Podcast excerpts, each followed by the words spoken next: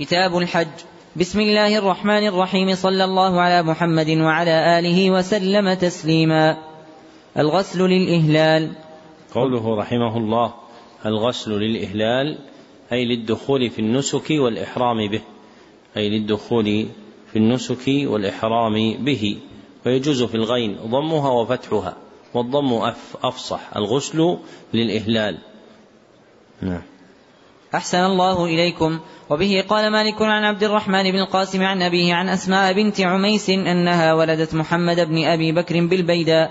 أنها ولدت محمد بن أبي بكر بالبيداء فذكر ذلك أبو بكر لرسول الله صلى الله عليه وسلم فقال مرها فلتغتسل ثم ثم لتهلل. وبه قال مالك عن يحيى بن سعيد عن سعيد بن عن سعيد بن المسيب أن أسماء بنت عميس ولدت محمد بن أبي بكر بذي الحليفة فأمرها أبو بكر أن تغتسل ثم تهل. وبه قال مالك عن نافع أن عبد الله بن عمر رضي الله عنهما كان يغتسل لإحرامه قبل أن يحرم ولدخوله مكة ولوقوفه عشية عرفة. غسل المحرم. وبه قال مالك عن زيد بن أسلم عن نافع عن, عن إبراهيم بن عبد الله بن حنين عن أبيه أن عبد الله بن عباس رضي الله عنهما والمسور بن مخرمة اختلفا بالأبواء. فقال عبد الله يغسل المحرم رأسه وقال المسور بن مخرمة لا يغسل المحرم رأسه. قال فأرسلني عبد الله بن عباس إلى أبي, إلى, إلى أبي أيوب الأنصاري. قال فوجدته يغتسل بين القرنين وهو يستر بثوب. فسلمت عليه فقال من هذا؟ فقلت أنا عبد الله بن حنين أرسلني إليك عبد الله بن عباس أسألك كيف كان رسول الله صلى الله عليه وسلم يغسل رأسه وهو محرم. قال فوضع أبو أيوب يده على الثوب فطأطاه حتى بدا لي رأسه حتى بدا لي رأسه ثم قال لإنسان يصب عليه اصبب فصب على رأسه ثم حرك رأسه بيديه فأقبل بهما وأدبر ثم قال هكذا رأيت رسول الله صلى الله عليه وسلم يفعل. قوله عن زيد بن أسلم ما قاعدة زيد؟ نعم. نعم. أنه آخره دال سوى زين بن شعيب المعافري أحد أصحاب الإمام مالك الراوين عنه. نعم. أحسن الله إليكم. وبه قال مالك عن حميد بن قيس عن عطاء بن أبي رباح أن عمر بن الخطاب رضي الله عنه قال يعلى بن منية وهو يصب على عمر بن الخطاب ماء وهو يغتسل.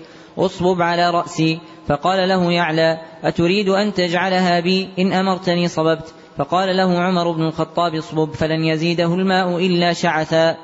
يعلى بن منية. منية هي أمه.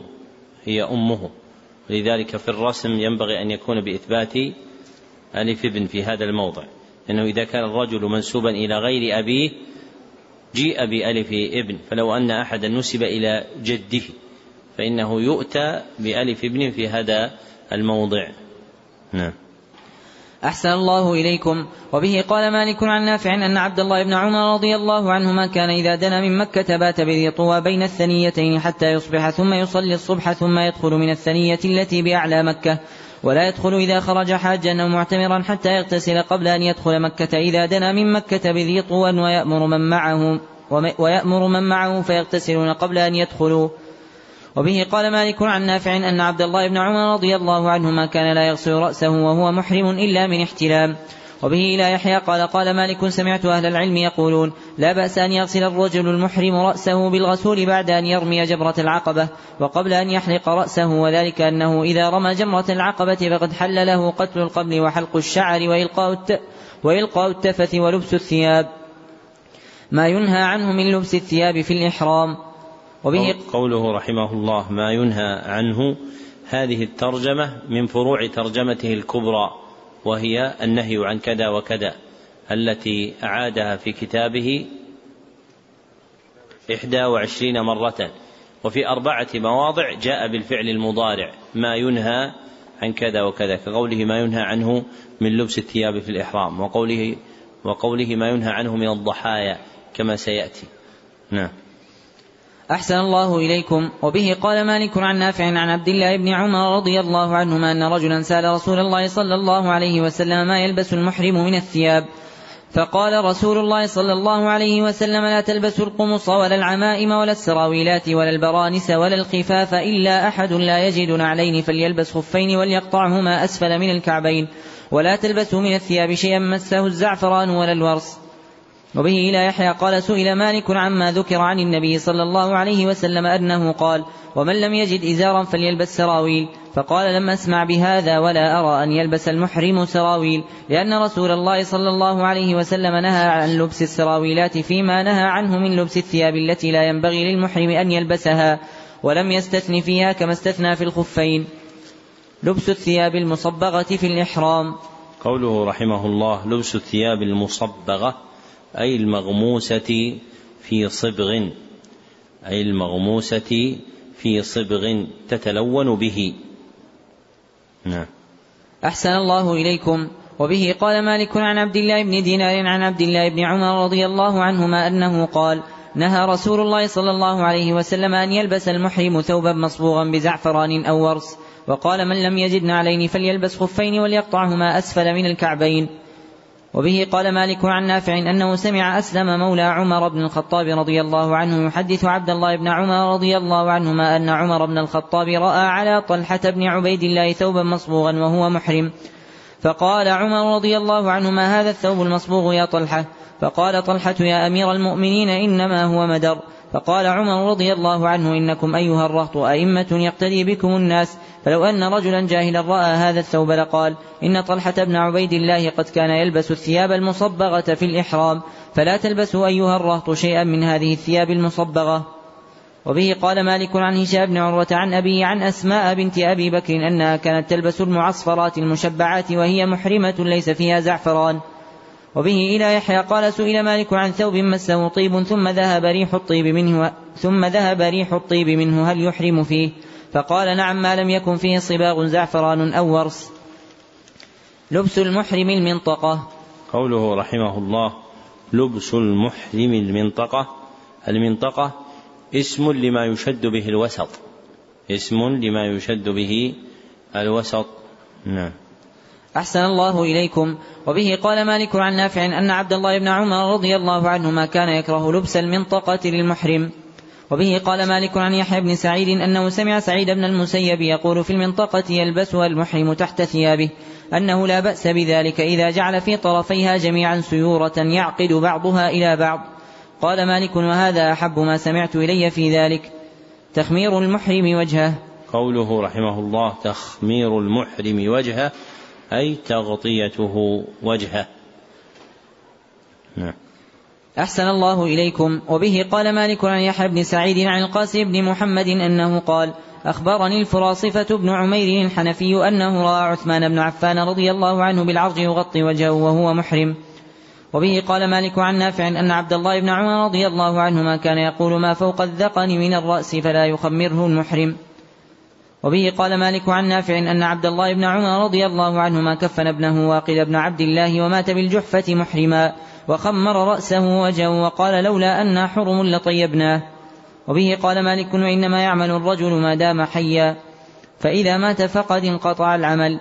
وبه قال مالك عن نافع أن عبد الله بن عمر رضي الله عنهما كان يقول لا تنتقب المرأة المحرمة ولا تلبس القفازين. وبه قال مالك عن هشام بن عروة عن فاطمة بنت المنذر أنها قالت كنا نخمر وجوهنا ونحن محرمات ونحن مع أسماء بنت أبي بكر الصديق رضي الله عنها وعن أبيها. ما جاء في الطيب في الحج. وبه قال مالك عن عبد الرحمن بن القاسم عن أبيه عن عائشة رضي الله عنها زوج النبي صلى الله عليه وسلم أنها قالت كنت أطيب رسول الله صلى الله عليه وسلم لإحرامه قبل أن يحرم ولحله قبل أن يطوف بالبيت. وبه قال مالك عن حميد بن قيس عن عطاء بن أبي رباح أن أعرابيا جاء إلى رسول الله صلى الله عليه وسلم وهو بحنين وعلى الأعرابي قميص وبه أثر صفرة فقال يا رسول الله إني أهللت بعمرة فكيف تأمرني أن أصنع؟ فقال له رسول الله صلى الله عليه وسلم انزع قميصك واغسل هذه الصفرة عنك وافعل في عمرتك ما تفعل في حجك. وبه قال مالك عن نافع عن أسلم مولى عمر بن الخطاب أن عمر بن الخطاب رضي الله عنه وجد ريح طيب وهو بالشجرة. فقال مما الريح هذا الطيب؟ فقال معاوية بن أبي سفيان رضي الله عنه مني يا أمير المؤمنين. فقال منك لعمر الله. فقال معاوية إن أم حبيبة طيبتني يا أمير المؤمنين. فقال عمر رضي الله عنه عزمت عليك لترجعن فلتغسلنه. وبه قال مالك عن الصلت بن زويد لترجعن فلتغسلنه.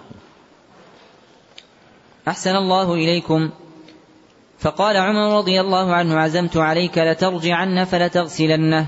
وبه قال مالك عن الصلت بن زييد عن غير واحد من أهله أن عمر بن الخطاب رضي الله عنه وجد ريح طيب وهو بالشجرة وإلى جنبه كثير بن الصلت فقال عمر رضي الله عنه ممن ريح هذا الطيب فقال كثير مني لبت رأسي وأردت أن أحلق فقال عمر رضي الله عنه فاذهب إلى شربة فادلك رأسك حتى تنقيه ففعل كثير بن الصلت قال مالك الشربة حفير يكون حتى عند حتى تنقيه حتى تنقيه.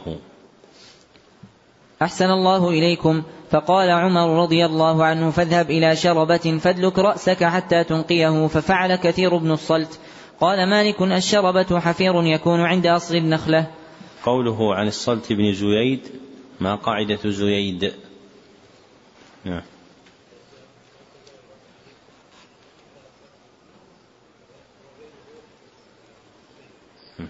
قاعدته أنه لا يأتي في الموطأ إلا بياءين وليس فيه زبيد. أنه ليس فيه زبيد. نعم. أحسن الله إليكم.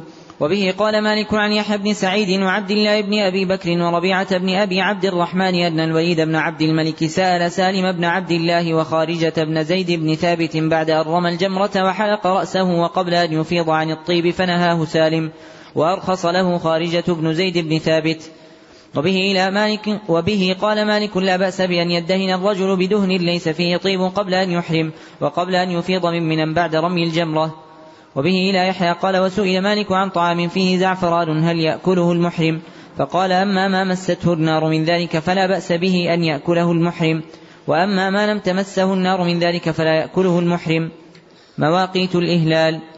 قوله رحمه الله مواقيت الإهلال أي مواقيت الإحرام. وهو الدخول في النسك.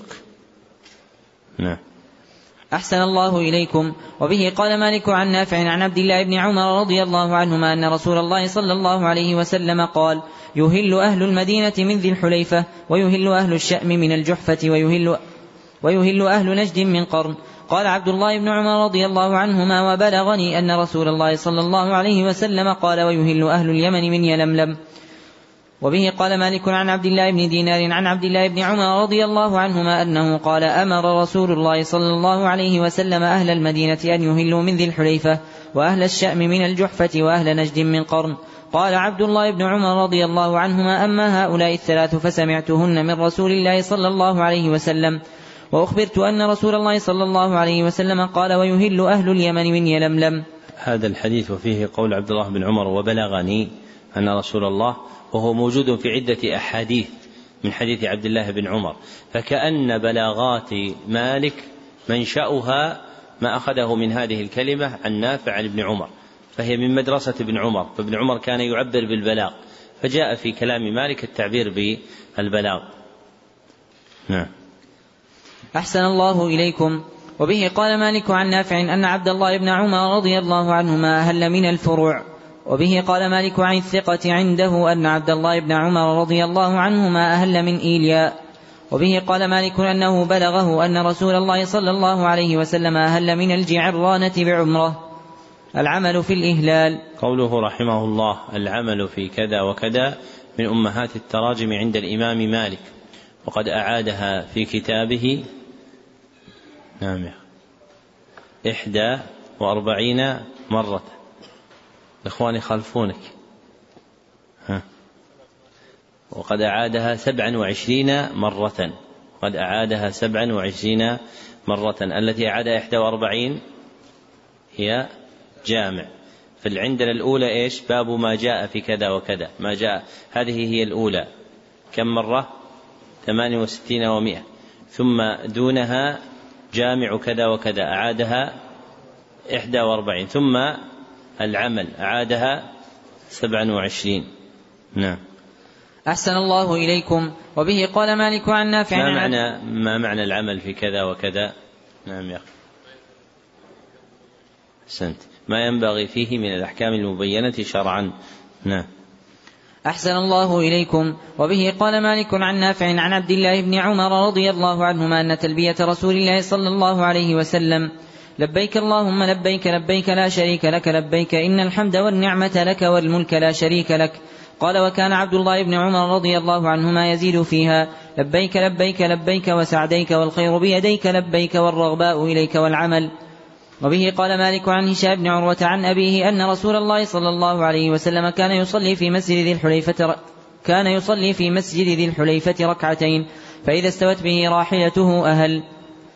وبه قال مالك عن موسى بن عقبة عن سالم بن عبد الله أنه سمع أباه يقول بيداؤكم هذه الذي تكذبون على رسول الله صلى الله عليه وسلم فيها ما أهل رسول الله صلى الله عليه وسلم إلا من عند المسجد يعني مسجد ذي الحليفة. وبه قال مالك عن سعيد بن أبي سعيد المقبوري عن, عن عبيد بن جريج أنه قال لعبد الله بن عمر رضي الله عنهما يا أبا عبد الرحمن رأيتك تصنع أربعا لم أرى أحدا من, من أصحابك يصنعها. قال ما هن يا ابن جريج؟ قال رأيتك لا تمس من الأركان إلا اليمانيين ورأيتك تلبس النعال السبتية ورأيتك تص... إلا, إلا اليمانيين بدون تشديد.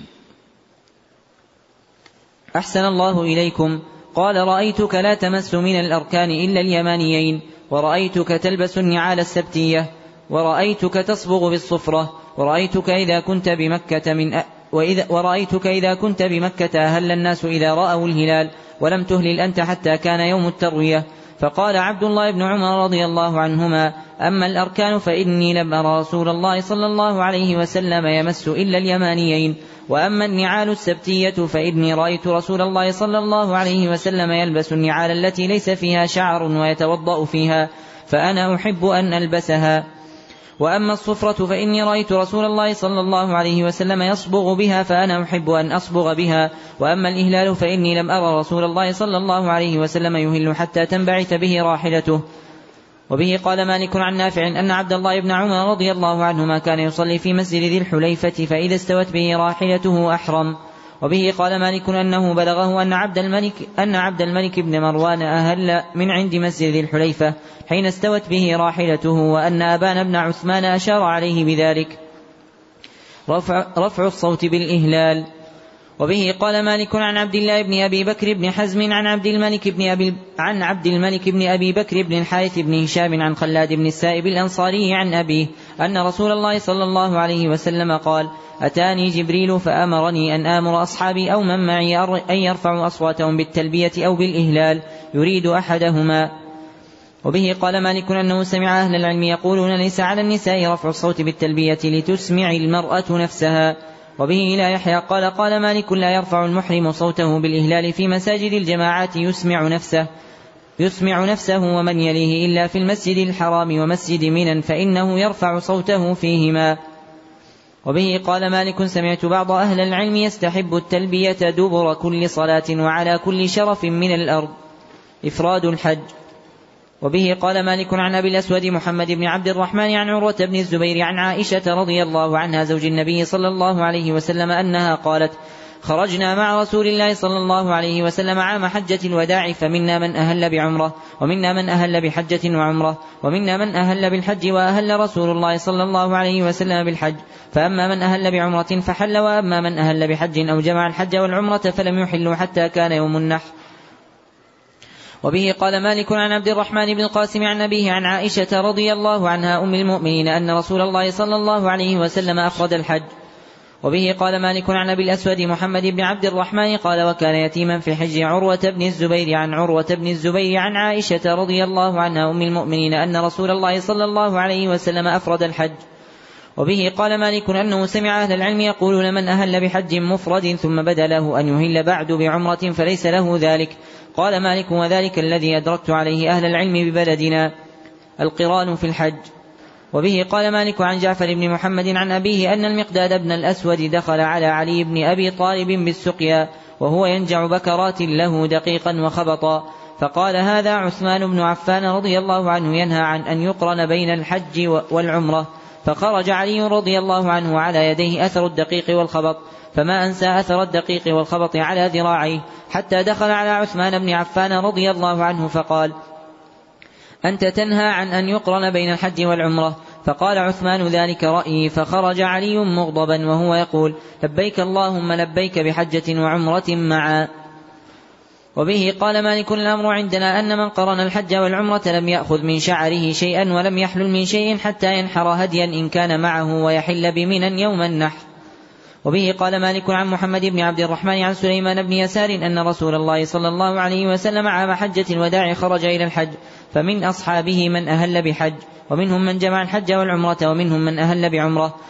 فأما من أهل بحج أو جمع الحج والعمرة فلم يحلل وأما من كان أهل بعمرة فحل. وبه قال مالك أنه سمع بعض أهل العلم يقول أنه سمع بعض أهل العلم يقول من أهل بعمرة ثم بدا له أن يهل بحج معها فذلك له. ما لم يطف بالبيت وبين الصفا والمروة. وقد صنع ذلك عبد الله بن عمر رضي الله عنهما حين قال إن صددت عن البيت صنعنا كما صنعنا مع رسول الله صلى الله عليه وسلم. ثم التفت إلى أصحابه فقال ما أمرهما إلا واحد. أشهدكم أني قد أوجبت الحج مع العمرة. قال وقد أهل أصحاب رسول الله صلى الله عليه وسلم عام حجة الوداع بالعمرة ثم قال رسول الله صلى الله عليه وسلم من كان معه هدي فليهلل بالحج مع العمرة ثم لا يحل حتى يحل منهما جميعا. قطع التلبية. وبه قال مالك عن محمد بن أبي بكر الثقفي أنه سأل أنس بن مالك رضي الله عنه وهما غاديان من منى إلى عرفة كيف كنتم تصنعون في هذا اليوم مع رسول الله صلى الله عليه وسلم؟ قال كان يهل المهل منا فلا ينكر عليه ويكبر المكبر فلا ينكر عليه. وبه قال مالك عن جعفر بن محمد عن أبيه أن علي بن أبي طالب رضي الله عنه كان يلبي في الحج حتى إذا زاغت الشمس من يوم عرفة قطع التلبية. وبه إلى يحيى قال قال مالك وذلك الأمر الذي لم يزل عليه أهل العلم عندنا. وبه قال مالك عن عبد الرحمن بن القاسم عن أبيه عن عائشة رضي الله عنها زوج النبي صلى الله عليه وسلم أنها كانت تترك التلبية إذا راحت إلى الموقف. وبه قال مالك عن نافع أن عبد الله بن عمر رضي الله عنهما كان يقطع التلبية في الحج إذا انتهى إلى الحرم حتى يطوف بالبيت وبين الصفا والمروة ثم يلبي حتى يغدو من منى إلى عرفة فإذا غدا ترك التلبية وكان يترك التلبية في العمرة إذا دخل الحرم. وبه قال مالك عن ابن شهاب أنه كان يقول كان عبد الله بن عمر رضي الله عنهما لا يلبي وهو يطوف بالبيت. وبه قال مالك عن علقمة بن أبي علقمة عن أمه عن عائشة رضي الله عنها أم المؤمنين أنها كانت تنزل من عرفة بنمرة ثم تحولت إلى الأراك. قالت وكانت عائشة تهل ما كانت في منزلها ومن كان معها فإذا ركبت فتوجهت إلى الموقف تركت الإهلال. قالت وكانت عائشة تعتمر بعد الحج من مكة في ذي الحجة ثم تركت ذلك فكانت تخرج قبل هلال المحرم حتى تأتي الجحفة فتقيم بها حتى ترى الهلال فإذا رأت الهلال أهلت بعمرة. وبه قال مالك عن يحيى بن سعيد أن عمر بن عبد العزيز غدا يوم عرفة من منى فسمع التكبير عاليا فبعث الحرس يصيحون في الناس أيها الناس إنها التلبية إهلال أهل مكة ومن بها من غيرهم. وبه قال مالك عن عبد الرحمن بن القاسم عن أبيه أن عمر بن الخطاب رضي الله عنه قال يا أهل مكة ما شأن الناس يأتون شعث ما شأن الناس يأتون شعثا وأنتم مدهنون أهلوا إذا رأيتم الهلال. وبه قال مالك عن هشام بن عروة أن عبد الله بن الزبير أقام بمكة تسع سنين يهل بالحج لهلال ذي الحج يهل بالحج لهلال ذي الحجة وعروة بن الزبير معه يفعل ذلك وبه إلى يحيى قال قال مالك وإنما يهل أهل مكة بالحج إذا كانوا بها ومن كان مقيما بمكة من غير أهلها من جوف مكة لا يخرج من الحرم. وبه قال مالك ومن أهل من مكة بالحج فليؤخر الطواف بالبيت والسعي بين الصفا والمروة حتى يرجع من منى وكذلك صنع عبد الله بن عمر رضي الله عنهما. وبه إلى يحيى قال وسئل مالك عمن أهل بالحج من أهل المدينة أو غيرهم من مكة لهلال ذي الحجة كيف يصنع بالطواف؟ قال مالك أما الطواف الواجب فليؤخره وهو الذي يصل بينه وبين السعي بين الصفا والمروة وليطف ما بدا له وليصلي ركعتين كلما طاف سبعا. وقد فعل ذلك أصحاب رسول الله صلى الله عليه وسلم الذين أهلوا بالحج من مكة فأخروا الطواف بالبيت والسعي بين الصفا والمروة حتى رجعوا من منى. وفعل ذلك عبد الله بن عمر رضي الله عنهما فكان يهل لهلال ذي الحجة بالحج من مكة ويؤخر الطواف بالبيت والسعي بين الصفا والمروة حتى يرجع من منى. وبه إلى يحيى قال وسئل مالك عن رجل من أهل مكة هل يهل من جوف مكة بعمرة؟ قال بل يخرج إلى الحل فيحرم منه. ما لا يوجب الإحرام من تقليد الهدي. قوله رحمه الله ما لا يوجب الإحرام من تقليد الهدي أي ما لا يوجب تحريم شيء بسبب وضع القلائد في الهدي ما لا يوجب تحريم شيء بسبب وضع القلائد في الهدي. والقلائد توضع في الهدي تمييزا له. نعم. أحسن الله إليكم. وبه قال مالك عن عبد الله بن أبي بكر بن حزم عن عمرة بنت عبد الرحمن أنها أخبرته أن زياد بن أبي سفيان كتب إلى عائشة رضي الله عنها زوج النبي صلى الله عليه وسلم أن عبد الله بن عباس أن عبد الله بن عباس رضي الله عنهما قال: من أهدى هديا حرم عليه ما يحرم على الحاج حتى ينحر الهدي، وقد بعثت بهدي فاكتب فاكتبي إلي بأمرك أو مري صاحب الهدي. قالت عمرة: فقالت عائشة رضي الله عنها: ليس كما قال ابن عباس رضي الله عنهما: أنا فتلت قلائد هدي رسول الله صلى الله عليه وسلم بيدي ثم قلدها رسول الله صلى الله عليه وسلم بيده. ثم بعث بها رسول الله صلى الله عليه وسلم مع أبي فلم يحرم على رسول الله صلى الله عليه وسلم شيء أحله الله له حتى نحر حتى نحر الهدي وبه قال مالك عن يحيى بن سعيد أنه قال سألت عمرة بنت عبد الرحمن عن الذي يبعث بهديه ويقيم هل يحرم عليه شيء فأخبرتني أنها سمعت عائشة رضي الله عنها تقول لا يحرم إلا من أهل ولبى ما قاعدة يحيى بن سعيد. أن يحيى بن سعيد إذا وقع في الموطأ فهو الأنصاري وأما في الكتب الستة فأنسابهم أربعة وأشخاصهم خمسة وهم الأنصاري والتيمي والقطان والأموي والأموي رجلان. والبيت الذي ضبطناه شعرا النظم الذي ضبطناه شعرا. ياسين. أحسن يحيى سعيد في الأصول أربعة. أنسابهم ولا أسماءهم؟ أنسابهم مذكورة مجتمعة. قطانهم تيميهم والأموي اثنان والأنصار فيهم ينتمي. قلنا الأنصاري بدون الياء لأجل الوزن. نعم. أحسن الله إليكم. وبه قال مالك عن يحيى بن سعيد عن محمد بن إبراهيم بن الحارث التيمي عن ربيعة بن عبد الله بن الهدير أنه رأى رجلا متجردا بالعراق فسأل الناس عنه فقالوا أمر بيده أن يقلد فلذلك تجرد. قال ربيعة فلقيت عبد الله بن الزبير فذكرت ذلك له فقال بدعة ورب الكعبة. وبه إلى يحيى قال وسئل مالك عمن خرج بهدي لنفسه فأشعره وقلده بذي الحليفة ولم يحرمه حتى جاء الجحفة فقال لا أحب ذلك ولم يصب من فعله ولا ينبغي له أن يقلد الهدي ولا يشعره إلا عند الإهلال إلا رجل لا يريد الحج فيبعث, فيبعث به ويقيم في أهله. وبه إلى يحيى قال وسئل مالك هل يخرج بالهدي غير محرم فقال نعم لا بأس بذلك. وبه إلى يحيى قال وسئل مالك عما اختلف فيه الناس من الإحرام تقليد الهدي ممن لا يريد الحج ولا العمرة. فقال الأمر عندنا الذي نأخذ به في ذلك قول عائشة رضي الله عنها أم المؤمنين إن رسول الله صلى الله عليه وسلم بعث بهديه ثم أقام فلم يحرم عليه شيء مما أحل الله له حتى نحر الهدي. ما تفعل الحائض في الحج؟ وبه قال مالك عن نافع أن عبد الله بن عمر رضي الله عنهما كان يقول المرأة الحائض التي تهل بالحج أو العمرة إنها تهل بحجها أو عمرتها إذا أرادت ولكن لا تطوف بالبيت ولا بين الصفا والمروة وهي تشهد المناسك كلها مع الناس. غير أنها لا تطوف بالبيت ولا بين الصفا والمروة ولا تقرب المسجد حتى تطهر. العمرة في أشهر الحج. وبه قال مالك أنه بلغه أن رسول الله صلى الله عليه وسلم اعتمر ثلاثا عام الحديبية وعام القضية وعام الجعرانة. وبه قال مالك عن هشام بن عروة عن أبيه أن رسول الله صلى الله عليه وسلم لم يعتمر إلا ثلاثا إحداهن في شوال واثنتين في ذي القعدة. وبه قال مالك عن عبد الرحمن بن حرملة الأسلمي أن رجلا سأل سعيد بن المسيب أن رجلا سأل سعيد بن المسيب فقال أعتمر قبل أن أحج.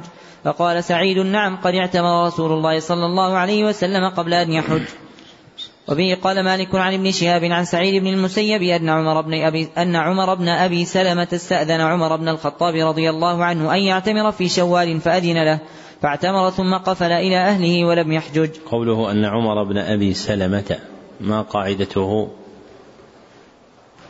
هذا الإخوان في المقدمة ما قاعدة سلمة؟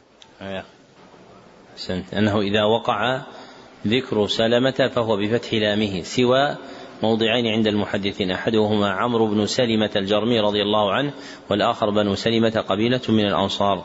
نعم. أحسن الله إليكم. قطع التلبية في العمرة. وبه قال مالك عن هشام بن عروة عن أبيه أنه كان يقطع التلبية في العمرة إذا دخل الحرم. وبه إلى يحيى قال قال مالك في من اعتمر من التنعيم إنه يقطع التلبية حين يرى البيت. وبه إلى يحيى قال وسئل مالك عن الرجل يعتمر من بعض المواقيت وهو من أهل المدينة أو غيرهم متى يقطع التلبية. فقال أما المهل من المواقيت فإنه يقطع التلبية إذا انتهى إلى الحرم. قال وبلغني أن عبد الله بن عمر رضي الله عنهما كان يصنع ذلك. ما جاء في التمتع.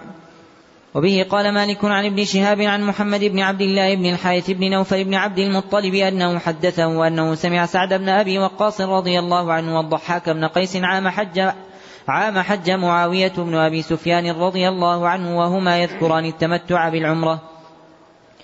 وهما يذكران التمتع بالعمرة إلى الحج فقال الضحاك بن قيس لا يصنع ذلك إلا من جهل أمر الله. قال سعد رضي الله عنه بئس ما قلت يا ابن أخي. فقال الضحاك فإن عمر بن الخطاب قد نهى عن ذلك. فقال سعد قد صنعها رسول الله صلى الله عليه وسلم وصنعنا وصنعناها معه. وبه قال مالك عن صدقة بن يسار عن عبد الله بن عمر رضي الله عنهما أنه قال والله لا نعتمر قبل الحج وأهدي أحب إلي من أن أعتمر بعد الحج في ذي الحجة. قوله عن صدقة بن يسار ما قاعدته؟ نعم يا أخي. إيش؟ أنه إذا وقع في الموطأ فهو بالياء التحتانية والسين المهملة فليس فيه بالموحدة والشين مشار نعم.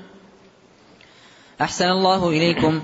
وبه قال مالك عن عبد الله بن دينار عن عبد الله بن عمر رضي الله عنهما أنه كان يقول من اعتمر في أشهر الحج في شوال أو في ذي القعدة أو في ذي الحجة قبل الحج ثم أقام بمكة حتى يدركه الحج فهو متمتع فهو متمتع إن حج وعليه ما استيسر من الهدي فإن لم وعليه ما استيسر من الهدي فإن لم يجد فصيام ثلاثة أيام في الحج وسبعة إذا رجع. قال مالك وذلك إذا أقام حتى الحج ثم حج. قال مالك وبه قال مالك في رجل من أهل مكة. قال مالك وذلك إذا أقام حتى الحج ثم حج. نعم. أحسن الله إليكم. قال مالك وذلك إذا قام إذا أقام حتى الحج ثم حج. وبه قال مالك في رجل من أهل مكة انقطع إلى غيرها وسكن سواها ثم قدم معتمرا في أشهر الحج ثم أقام بمكة حتى أنشأ, حتى أنشأ الحج منها. إنه متمتع يجب عليه الهدي أو الصيام إن لم يجد هديا وأنه لا يكون مثل أهل مكة. وبه إلى يحيى قال وسئل مالك عن رجل من غير أهل مكة دخل مكة بعمرة في أشهر الحج وهو يريد الإقامة بمكة حتى ينشئ الحج أمتمتع هو فقال نعم هو متمتع وليس هو مثل أهل مكة وإن أراد الإقامة وذلك أنه دخل مكة وليس من أهلها وإنما الهدي أو الصيام على من لم يكن من أهل مكة وأن هذا الرجل يريد الإقامة ولا يدري ما يبدو له بعد ذلك وليس من أهل مكة. وبه قال مالك عن يحيى بن سعيد أنه سمع سعيد بن المسيب يقول من اعتمر في شوال أو في ذي القعدة أو في ذي الحجة ثم أقام بمكة حتى يدركه الحج فهو متمتع إن حج وعليه ما استيسر, ما استيسر من الهدي فمن لم يجد فصيام ثلاثة أيام في الحج وسبعة إذا رجع.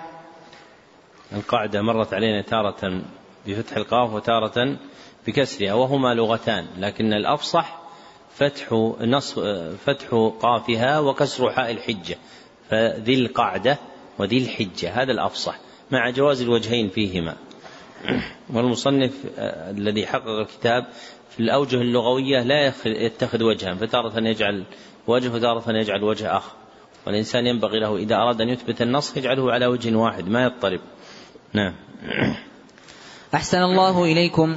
ما لا يجب فيه التمتع وبه إلى يحيى قال قال مالك من اعتمر في شوال أو في ذي القعدة أو في ذي الحجة ثم رجع إلى أهله ثم, ثم حج من عامه ذلك فليس عليه هدي.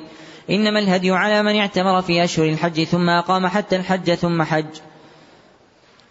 قال مالك وكل من انقطع إلى مكة من أهل الآفاق وسكنها ثم اعتمر في أشهر الحج ثم أنشأ الحج منها فليس بمتمتع وليس عليه هدي ولا صيام وهو بمنزلة أهل مكة إذا كان من ساكنيها. وبه إلى يحيى قال وسئل مالك عن رجل من أهل مكة خرج إلى الرباط أو إلى سفر من الأسفار ثم رجع إلى مكة وهو يريد الإقامة بها. كان له أهل بمكة أو لا أهل له بها. فدخلها بعمرة في أشهر الحج ثم أنشأ الحج وكانت عمرته التي دخل بها من ميقات النبي صلى الله عليه وسلم أو دونه. أمتمتع من كان على تلك على تلك الحالة. فقال مالك ليس عليه ما على المتمتع من الهدي أو الصيام. وذلك أن الله تبارك وتعالى يقول في كتابه ذلك لمن لم يكن أهله حاضر المسجد الحرام. جامع ما جاء في العمرة. وبه قال مالك وبه قال مالك عن سمي مولى أبي بكر بن عبد الرحمن عن أبي صالح السمان عن أبي هريرة رضي الله عنه أن رسول الله صلى الله عليه وسلم قال العمرة إلى العمرة كفارة لما بينهما والحج المبرور ليس له جزاء إلا الجنة. وبه قال مالك عن سمي مولى أبي بكر أنه سمع أبا بكر بن عبد الرحمن يقول جاءت امرأة إلى رسول الله صلى الله عليه وسلم فقالت إني كنت تجهزت للحج فاعترض لي. فقال لها رسول الله صلى الله عليه وسلم اعتمري في رمضان فإن عمرة فيه كحجة. وبه قال مالك عن نافع عن عبد الله بن عمر رضي الله عنهما أن عمر بن الخطاب رضي الله عنه قال افصلوا بين حجكم وعمرتكم فإن ذلك أتم لحج أحدكم وأتم لعمرته أن يعتمر في غير أشهر الحج. وبه قال مالك أنه بلغه أن عثمان بن عفان رضي الله عنه كان إذا اعتمر ربما لم يحطط عن راحلته حتى يرجع. وبه إلى يحيى قال قال مالك العمرة سنة ولا نعلم أحدا من المسلمين أرخص في تركها. وبه قال مالك ولا أرى لأحد أن يعتمر في السنة, في السنة مرارا. وبه قال مالك في المعتمر يقع بأهله إن عليه في ذلك الهدي وعمرة أخرى يبتدئ بها بعد إتمامه التي أفسد. ويحرم من حيث أحرم بعمرته التي أفسد إلا أن يكون أحرم من مكان أبعد من ميقاته فليس عليه أن يحرم إلا من ميقاته. وبه قال مالك ومن دخل مكة بعمرة فطاف بالبيت وسعى بين الصفا والمروة وهو جنب أو على غير وضوء ثم وقع بأهله ثم ذكر قال يغتسل أو يتوضأ ثم يعود فيطوف بالبيت وبين الصفا والمروة. ويعتمر عمرة أخرى ويهدي وعلى المرأة إذا أصابها زوجها وهي محرمة مثل ذلك. وبه قال مالك فأما العمرة من التنعيم فإنه من شاء أن يخرج من الحرم ثم يحرم فإن ذلك مجزئ عنه إن شاء الله. ولكن الفضل أن يهل من الميقات الذي وقت رسول الله صلى الله عليه وسلم وهو أبعد من التنعيم. نكاح المحرم. وبه قال مالك عن ربيعة بن أبي عبد الرحمن عن سليمان بن يسار أن رسول الله صلى الله عليه وسلم بعث أبا رافع مولاه ورجلا من الأنصار فزوجاه ميمونة بنت الحارث ورسول الله صلى الله عليه وسلم بالمدينة قبل أن يخرج.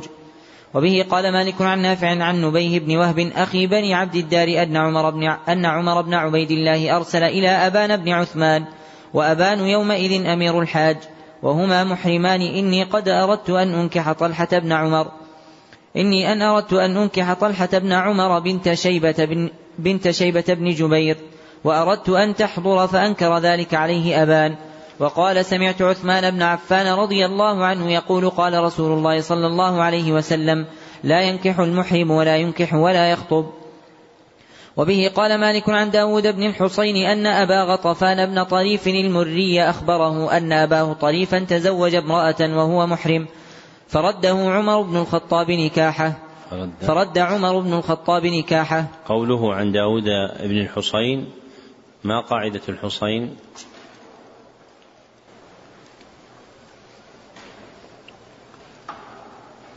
يا أبو عمر ما قاعدة الحصين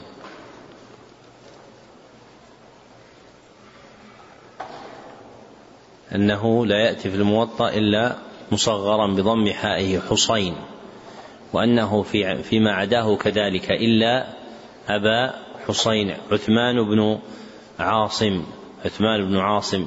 أنا سهوت وقلت عامر مرة لعلي فيما أظن. هو عثمان بن عاصم الكوفي.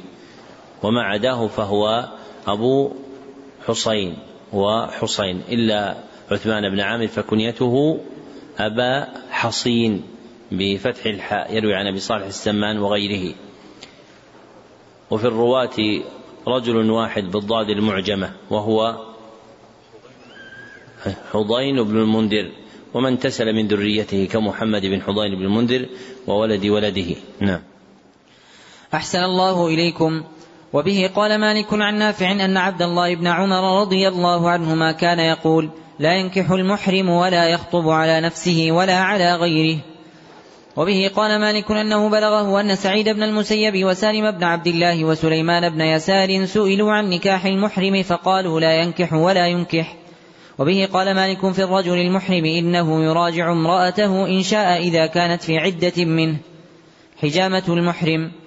وبه قال مالك عن يحيى بن سعيد عن سليمان بن يسار أن رسول الله صلى الله عليه وسلم احتجم وهو محرم فوق رأسه وهو يومئذ بلحيي. وهو يومئذ بلحيي جمل مكان بطريق مكة.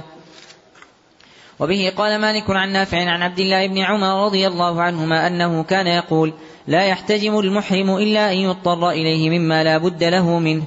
وبه قال مالك لا يحتجم المحرم إلا من ضرورة. ما يجوز للمحرم أكله من الصيد. وبه قال مالك عن أبي النضر مولى عمر بن عبيد الله التيمي عن نافع مولى أبي قتادة الأنصاري عن أبي قتادة رضي الله عنه أنه كان مع رسول الله صلى الله عليه وسلم حتى إذا كانوا ببعض طريق مكة تخلف مع أصحاب له محرمين وهو غير محرم. فرأى حمارا وحشيا فاستوى على فرسه فسأل أصحابه أن يناولوه صوته. فأبوا عليه فسألهم رمحه فأبوا فأخذه. ثم شد على الحمار فقتله. فأكل منه بعض أصحاب رسول الله صلى الله عليه وسلم وأبى بعضهم. فلما أدركوا رسول الله صلى الله عليه وسلم سألوه عن ذلك فقال إنما هي طعمة أطعمكموها الله. قوله عن أبي النضر ما قاعدته؟ نعم يا أخي.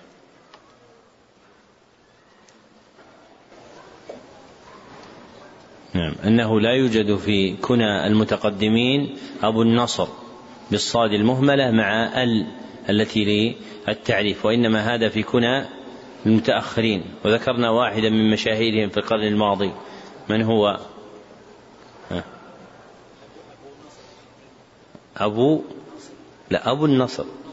أبو النصر الخطيب. أبو النصر بن عبد القادر الخطيب المتوفى سنة أربع وعشرين وثلاثمائة وألف وكان من علماء دمشق. نعم. أحسن الله إليكم. وبه قال مالك عن هشام بن عروة عن أبيه أن الزبير بن العوام كان يتزود صفيف الظباء في الإحرام. قال مالك والصفيف القديد. وبه قال مالك عن زيد بن أسلم أن عطاء بن يسار أخبره عن أبي قتادة رضي الله عنه في الحمار الوحشي مثل حديث أبي النضر. إلا أن في حديث زيد بن أسلم أن رسول الله صلى الله عليه وسلم قال هل معكم من لحمه شيء؟ وبه قال مالك عن يحيى بن سعيد أنه قال أخبرني محمد بن إبراهيم بن الحارث التيمي أنه أنه قال أخبرني محمد بن إبراهيم بن الحارث التيمي عن عيسى بن طلحة بن عبيد الله عن عمير بن سلمة الضمري عن البهذي أن رسول الله صلى الله عليه وسلم خرج يريد مكة وهو محرم حتى إذا كان بالروحاء إذا حمار وحشي عقير. فذكر ذلك لرسول الله صلى الله عليه وسلم فقال دعوه فإنه يوشك أن يأتي صاحبه. فجاء البهزي وهو صاحبه إلى رسول الله صلى الله عليه وسلم فقال يا رسول الله شأنكم بهذا الحمار. فأمر رسول الله صلى الله عليه وسلم أبا بكر رضي الله عنه فقسمه بين الرفاق ثم مضى حتى إذا كان بالإثاية بين الرويثة والعرج إذا ظبي حاقف في ظل وفيه سهم فزعم أن رسول الله صلى الله عليه وسلم أمر رجلا يقف عنده. لا يريبه أحد من الناس حتى يجاوزه. وبه قال مالك عن يحيى بن سعيد أنه سمع سعيد بن المسيب يحدث عن أبي هريرة رضي الله عنه أنه أقبل من البحرين حتى إذا كان بالربذة وجد ركبا من أهل العراق محرمين. فسألوه عن صيد وجدوه عند أهل الربذة فأمرهم بأكله. قال ثم إني شككت فيما أمرتهم به فلما قدمت المدينة ذكرت ذلك لعمر بن الخطاب رضي الله عنه فقال عمر رضي الله عنه ماذا أمرتهم به؟ فقال أمرتهم بأكله. فقال عمر بن الخطاب لو أمرتهم بغير ذلك لفعلت بك يتواعده. وبه قال مالك عن ابن شهاب عن سالم بن عبد الله أنه سمع أبا هريرة رضي الله عنه يحدث عبد الله بن عمر رضي الله عنهما أنه مر به قوم محرمون بالربذة فاستفتوه في لحم صيد. وجدوا ناسا وجدوا ناسا أحلة يأكلونه فأفتاهم بأكله.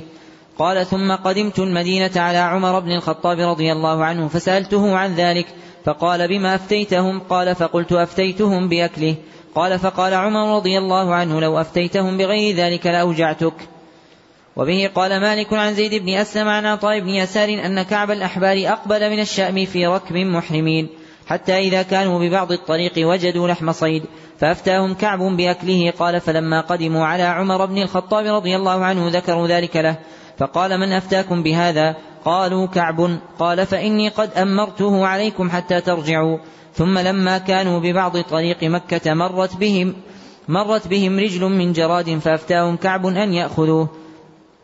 فأفتاهم كعب أن يأخذوه ويأكلوه. قال فلما قدموا على عمر بن الخطاب رضي الله عنه ذكروا ذلك له. فقال ما حملك على أن تفتيهم بهذا؟ قال هو من صيد البحر. قال وما يدريك. قال يا أمير المؤمنين والذي نفسي بيده إن هي إلا نثرة حوت ينتره في كل عام مرتين. وبه إلى يحيى قال وسئل مالك عما يوجد من لحوم الصيد على الطريق هل يبتاعه المحرم؟ فقال أما ما كان من ذلك يعترض به الحج ومن أجلهم صيد فإني أكرهه وأنهى عنه وأما أن يكون عند رجل لم يرد به المحرمين فوجده محرم فابتاعه فلا بأس به. وبه قال مالك في من أحرم وعنده صيد قد صاده أو ابتاعه فليس عليه أن يرسله ولا بأس أن يجعله عند أهله. وبه قال مالك في صيد الحيتان في البحر والأنهار والبرك وما أشبه ذلك إنه حلال للمحرم أن يصطاده. ما لا يجوز للمحرم أكله من الصيد. وبه قال مالك عن ابن شهاب عن عبيد الله بن عبد الله بن عتبة بن مسعود عن عبد الله بن عباس رضي الله عنهما عن الصعب بن جثامة الليثي رضي الله عنه أنه أهدى لرسول الله صلى الله عليه وسلم حمارا وحشيا وهو بالأبواء أو بودان فرده عليه رسول الله صلى الله عليه وسلم قال فلما رأى رسول الله صلى الله عليه وسلم ما في وجهه قال إنا لم نردده عليك إلا أنا حرم. وبه قال مالك عن عبد الله بن أبي بكر عن عبد الله بن عامر بن ربيعة قال رأيت عثمان بن عفان رضي الله عنه بالعرج وهو محرم في يوم صائف. قد غطى وجهه بقطيفة أرجوان. ثم أتي بلحم صيد فقال لأصحابه كلوا فقالوا أولا تأكل أنت؟ فقال إني لست كهيئتكم إنما صيد من أجلي. وبه قال مالك عن هشام بن عروة عن أبيه عن عائشة رضي الله عنها أم المؤمنين أنها قالت له يا ابن أختي إنما هي عشر ليال فإن تخلج في نفسك شيء فدعه تعني أكل لحم الصيد. وبه قال مالك في الرجل المحرم يصاد من أجله صيد فيصنع له ذلك الصيد فيأكل منه وهو يعلم أن من أجله صيد فإن عليه جزاء ذلك الصيد كله.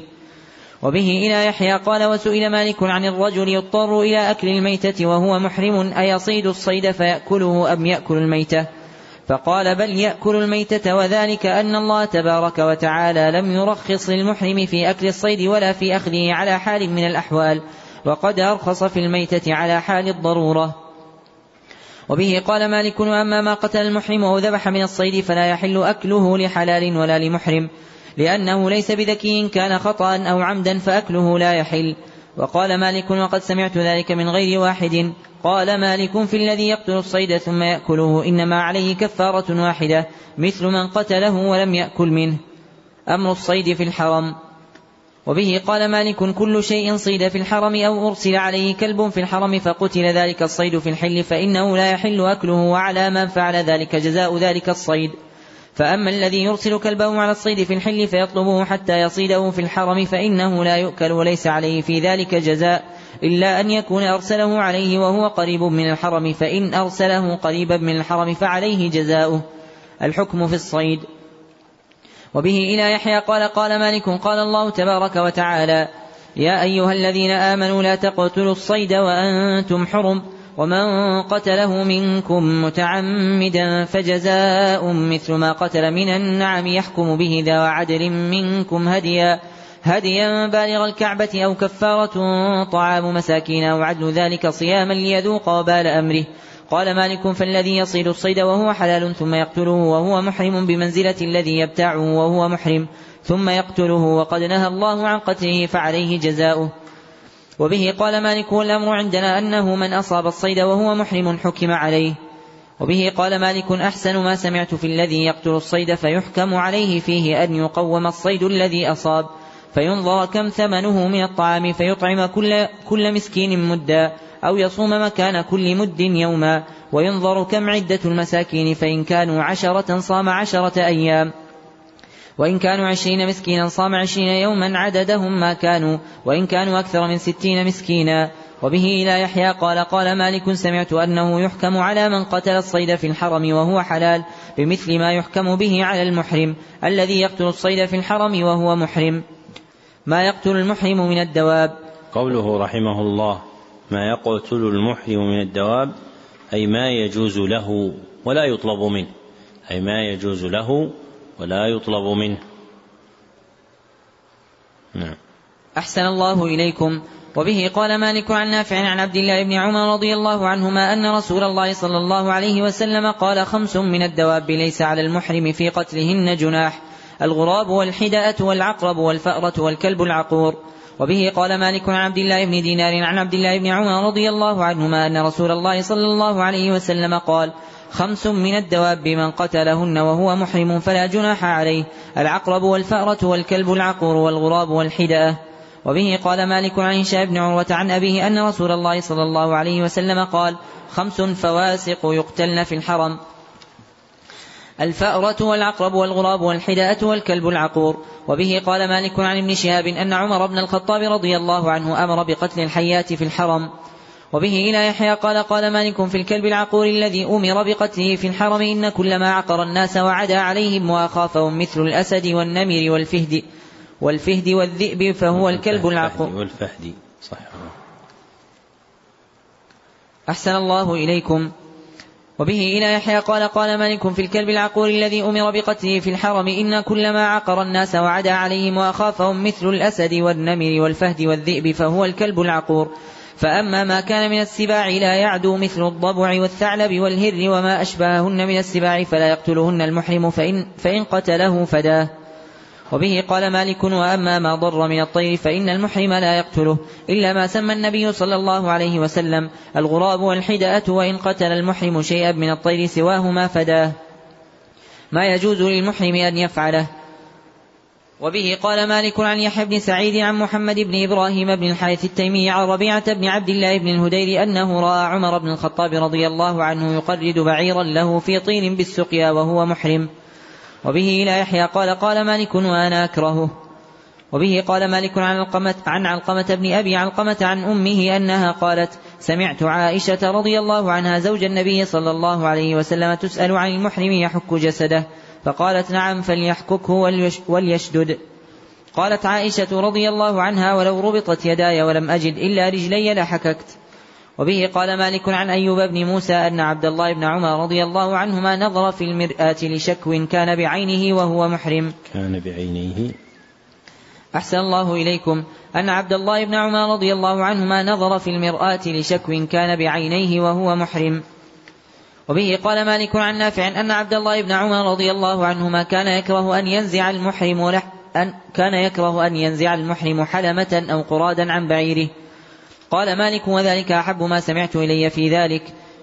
وبه قال مالك عن محمد بن عبد الله بن أبي مريم أنه سأل سعيد بن المسيب عن ظفر له انكسر وهو محرم فقال سعيد اقطعه.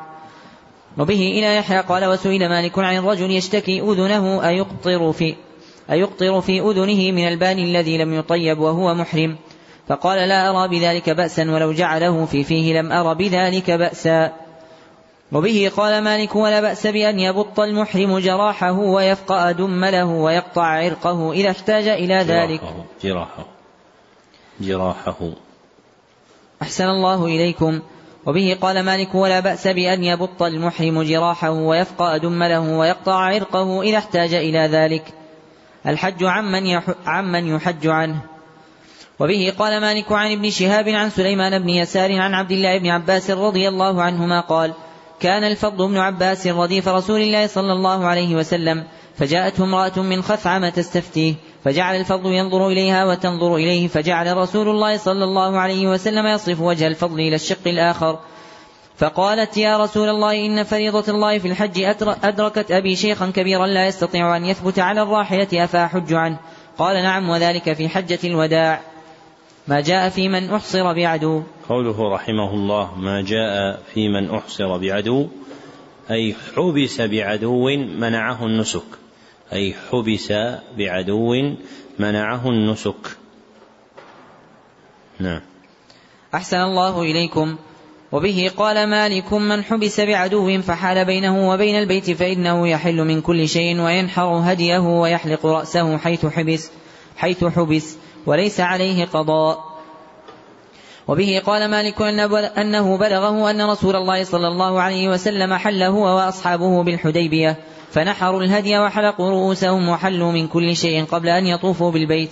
وقبل أن يصل إليه الهدي. ثم لم نعلم أن رسول الله صلى الله عليه وسلم أمر أحدا من أصحابه ولم ولا ممن كان معه أن يقضوا شيئا ولا يعودوا لشيء. وبه قال مالك عن نافع عن عبد الله بن عمر رضي الله عنهما أنه قال حين خرج من مكة معتمرا في الفتنة إن صددت عن البيت صنعنا كما صنعنا مع رسول الله صلى الله عليه وسلم. فأهل بعمرة من أجل أن رسول الله صلى الله عليه وسلم أهل, أهل بعمرة عام الحديبية. ثم إن عبد الله بن عمر رضي الله عنهما نظر في أمره فقال ما أمرهما إلا واحد. فالتفت إلى أصحابه فقال ما أمرهما إلا واحد. أشهدكم أني قد أوجبت الحج مع العمرة. ثم نفذ حتى جاء البيت فطاف طوافا واحدا ورأى ذلك م... حتى جاء. أحسن الله إليكم. ثم نفذ حتى جاء البيت فطاف طوافا واحدا ورأى ذلك مجزيا عنه وأهدى. وبه قال مالك فهذا الأمر عندنا في من أحصر بعدو كما أحصر النبي صلى الله عليه وسلم وأصحابه. قال مالك فأما من أحصر بغير عدو فإنه لا يحل دون البيت فإنه لا يحل دون البيت. حسبك. إلى هنا نكتفي بقراءة هذا اليوم وثم تنبيهات على بعض المواضع التي وقعت خطأ في الجزء الأول. من ذلك صفحة 280 رقم 684 وقع أمسيلمة بكسر اللام. وقع أمسيلمة بكسر اللام. والصواب أمسيلمة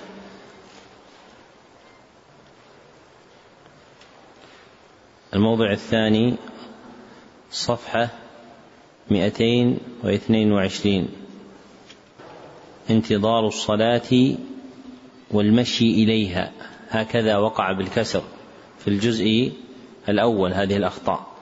والصواب المشي إليها. انتظار الصلاة والمشي إليها. الموضع الثالث صفحة 356 كتب في أعلى الصفحة كتاب الذكاء في أعلى الصفحة كتاب الذكاء والصواب كتاب الزكاة. الموضع الرابع صفحة 295 رقم 716 ابن أبي وقع ابن أبي زياد. ابن أبي زياد وهو ابن أبي زياد. فوقع بفتح الزاي وهو بكسرها. الموضع الخامس صفحة 317 رقم 771 عن ابن شهاب وقع عن ابن شهاب والصواب عن ابن شهاب. وقع عن ابن شهاب والصواب عن ابن شهاب. الموضع السادس صفحة 339 رقم 824 وقع عن أبي الزناد عن أبي الزناد وهو عن أبي الزناد.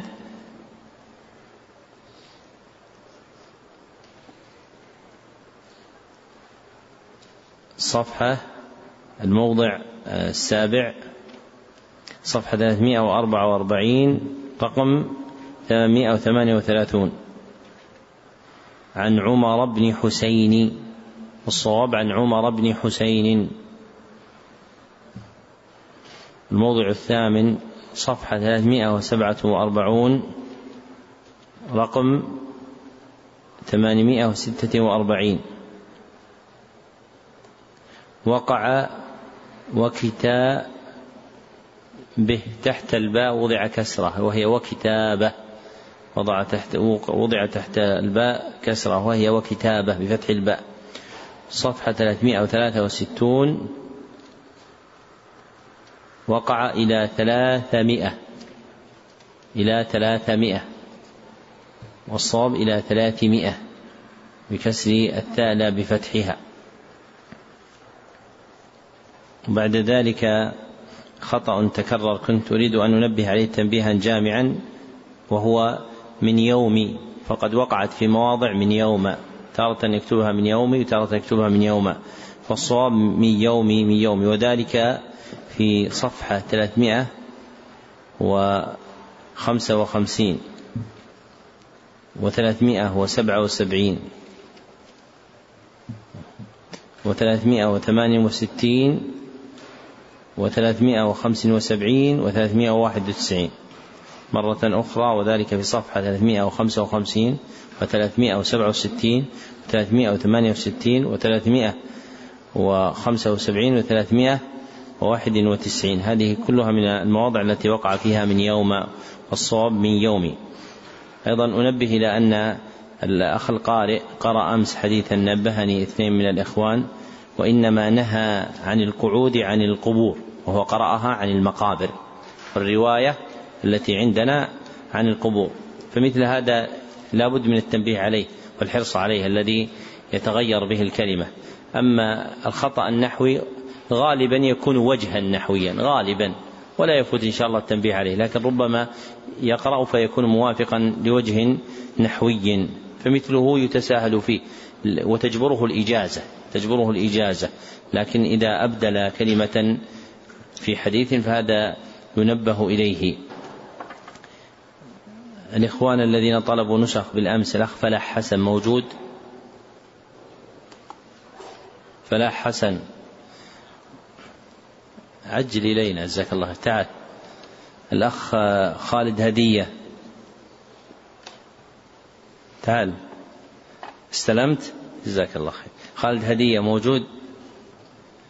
الأخ محمد علول أو عدول؟ نعم. سم محمد عول طيب. الأخ عبد الإله حسن. الأخ عبد الإله حسن. الأخ عبد المطلب محمد علي. الأخ عبد المطلب محمد علي. الأخ أحمد بن محمد الشنقيطي. استلمت؟ الأخ عماد سعيد. الأخ أنت ما سجلت اسمك جزاك الله خير. لا لا أخونا هذا. أخذت أم لم تأخذ؟ إيه، لو ما سجلت اسمك أنت جزاك الله خير. تفضل. أعطيها إياهم كبير في السن أعطيها إياه جزاك الله خير. وفق الله الجميع ما يحب ويرضى الحمد لله رب العالمين وصلى الله وسلم على عبده ورسوله محمد وآله وصحبه أجمعين.